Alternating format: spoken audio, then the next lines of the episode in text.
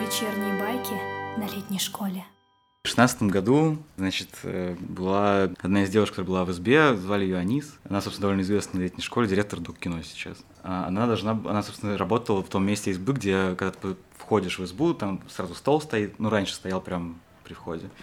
И она отвечала на любой твой вопрос. Человек, как бы, окно э, директората, и она все время там сидела, все время что-то делала. То есть у меня не было свободного минуты, в принципе, вообще. И в какой-то момент, к середине цикла, мы выяснили, что, оказывается, она хочет поступать к Разбежкиной, но у нее, в принципе, не было времени готовиться. И мы как пытались ее выгонять оттуда, значит, заниматься чем-то, она все время возвращалась. Значит, я думаю, что скорее было связано с тем, что ей, она боялась, значит, подаваться, что ее не возьмут, все такое. Но мы долго ее выгоняли, она возвращалась, и, кстати, мы решили, что надо сделать что-то более серьезное. Поэтому мы, собственно, издали указ, приказ, точнее, а, выпустили приказ номер ноль, кажется. А, нет, вообще без номера ответственным за этот приказ была Маша Антонова за исполнение приказа. Вот, и повесили его над дверью входа директората, что, собственно, Анис э, запрещалось появляться в избе, пока она не сдаст э, экзамен, не отправит документы и э, значит, видео в разбежке. Ну, вот. Но она, собственно, это сделала.